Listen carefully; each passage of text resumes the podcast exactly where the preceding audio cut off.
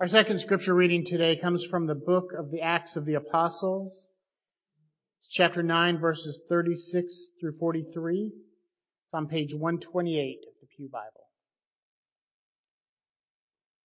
Now in Joppa there was a disciple whose name was Tabitha, which in Greek is Dorcas. She was devoted to good works and acts of charity. At that time she became ill and died. When they washed her, they laid her in a room upstairs.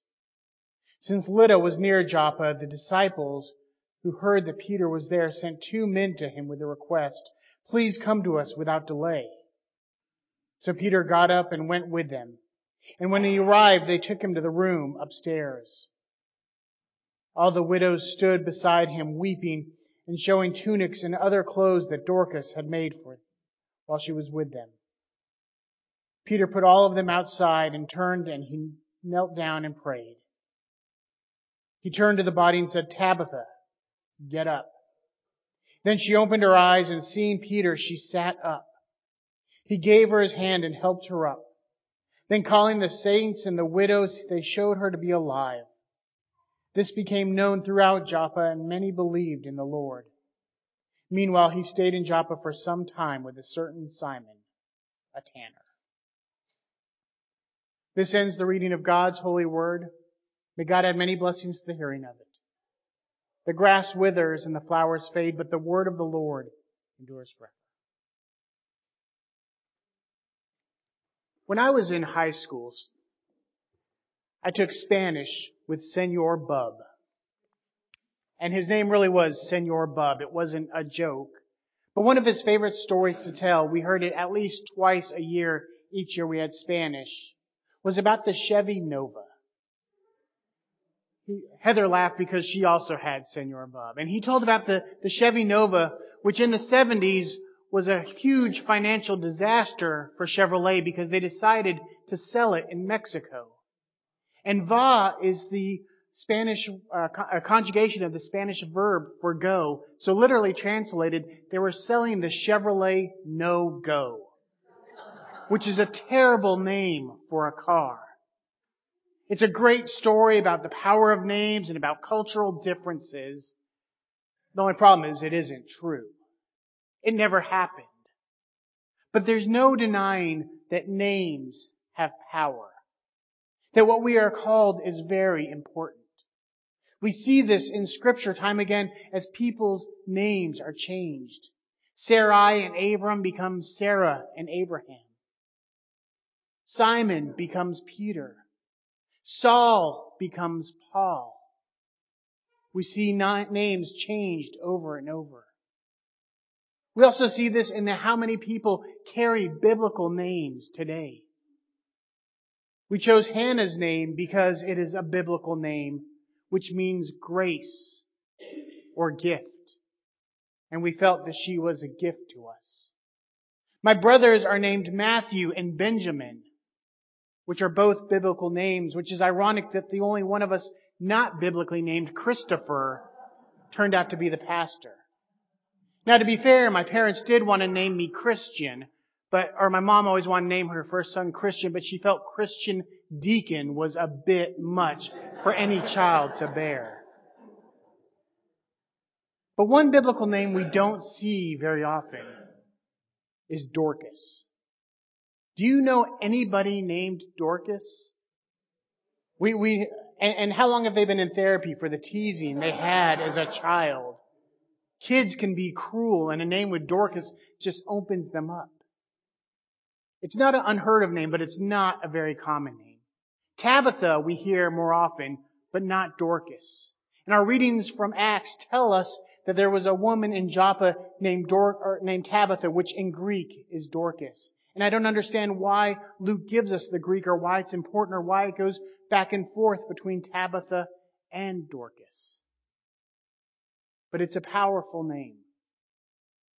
The Acts of the Apostles was written by Luke, and I kind of look at it like a high school yearbook. It doesn't tell the complete story about the early church, but it gives us snapshots, gives us pictures of what the editor feels that we should remember, the events that they want to highlight. And today's highlight is a powerful one. It's about a woman named Dorcas, named Tabitha, who lived in Joppa. And when she dies, they send disciples to Peter, who was in a nearby town, who comes and sees her. And he goes up into a room and he says, Tabitha, get up. And she sits up. And he takes her hand and helps her out of the bed. This is an amazing thing. Here we have seen the disciples heal. We've seen them cast out demons. But here they actually practice power over death. Here, Tabitha, Dorcas, was dead in bed. She'd been washed. The windows were open. And he brings, Peter brings life back to her. And she sits up and gets out of bed. A momentous occasion. But I don't think this story is about Peter. But I think it's about Dorcas. It's about Tabitha. And we have to ask, why was it her that Peter brought back from the dead? We know that in the early days it was very difficult to be a Christian. That people were put to death for their faith. They, they were persecuted. That they were hiding. The disciples no doubt had lost friends, had lost followers, had lost brothers and sisters of the faith. And why is it this woman that Peter chooses to bring back from the dead? I think to answer that we have to look at who she was and who she wasn't. She wasn't a great preacher. She wasn't an eloquent writer. She wasn't a theologian. She didn't make huge monetary donations to the church. But she was a woman who helped people. She's a woman that touched people's lives. She's a woman that helped people to find Christ and to follow Christ. At the base of it all, Tabitha helped people. She reached out to them. She made tunics and other clothes for them. She knitted afghans. She baked cookies and listened to them. She gave them a place to share their toils and their triumphs, their joys and their sorrows. She gave them a place to share their story. And this touched people. This moved people. This connected people to her. We know she was a per- person of great influence because of the way people reacted when she died. The church immediately sends two disciples to go to Peter, who is considered the head of the early church.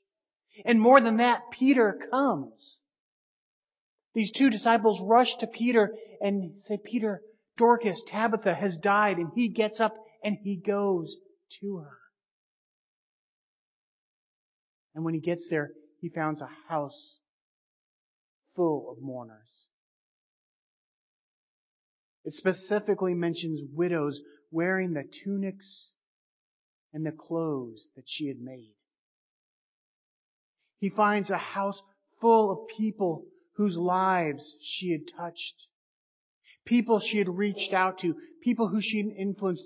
People who were following Christ because of her. He gets there and he sees a testament to the power of the resurrected Christ.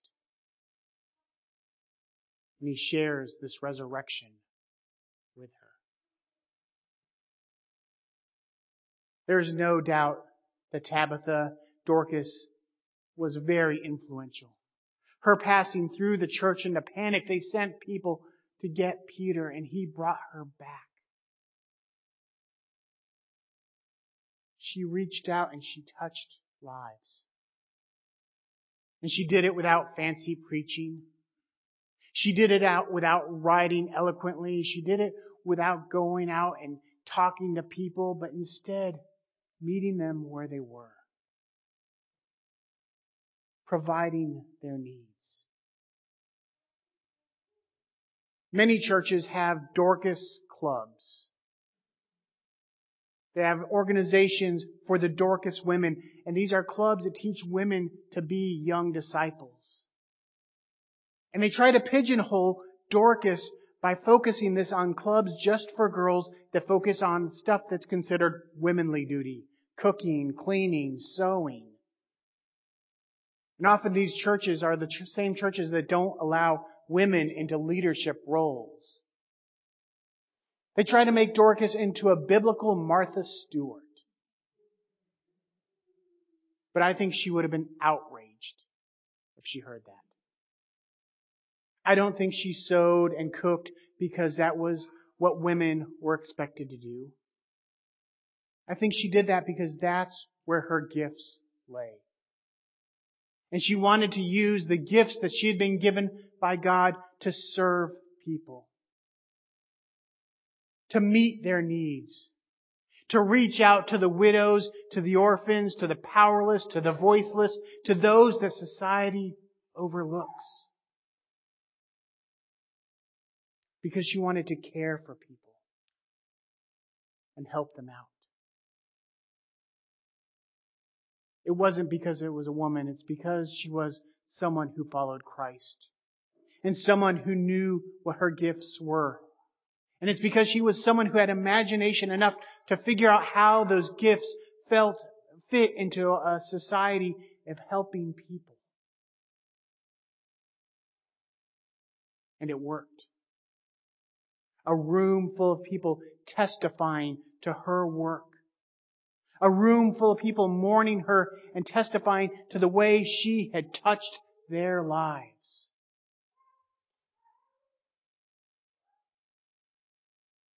You can have a thousand people in a church. You can have a million dollar endowment. But if you don't have some Dorcases in your church, your church is impoverished. So my question to you today is, are you a Dorcas? How do you use your gifts to continue God's work? How do you use the talents that you have been given to reach out to the powerless, to the voiceless, to the widows, to the orphans, to those overlooked by society?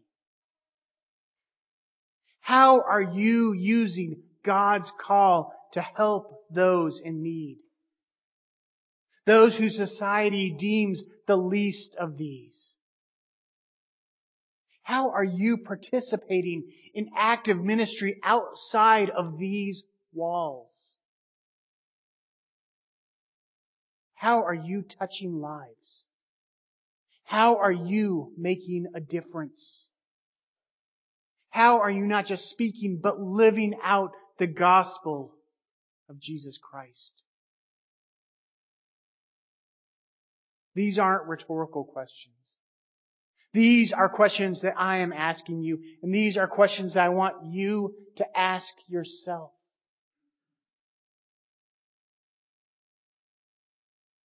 We should thank God that our parents didn't name us after Dorcas.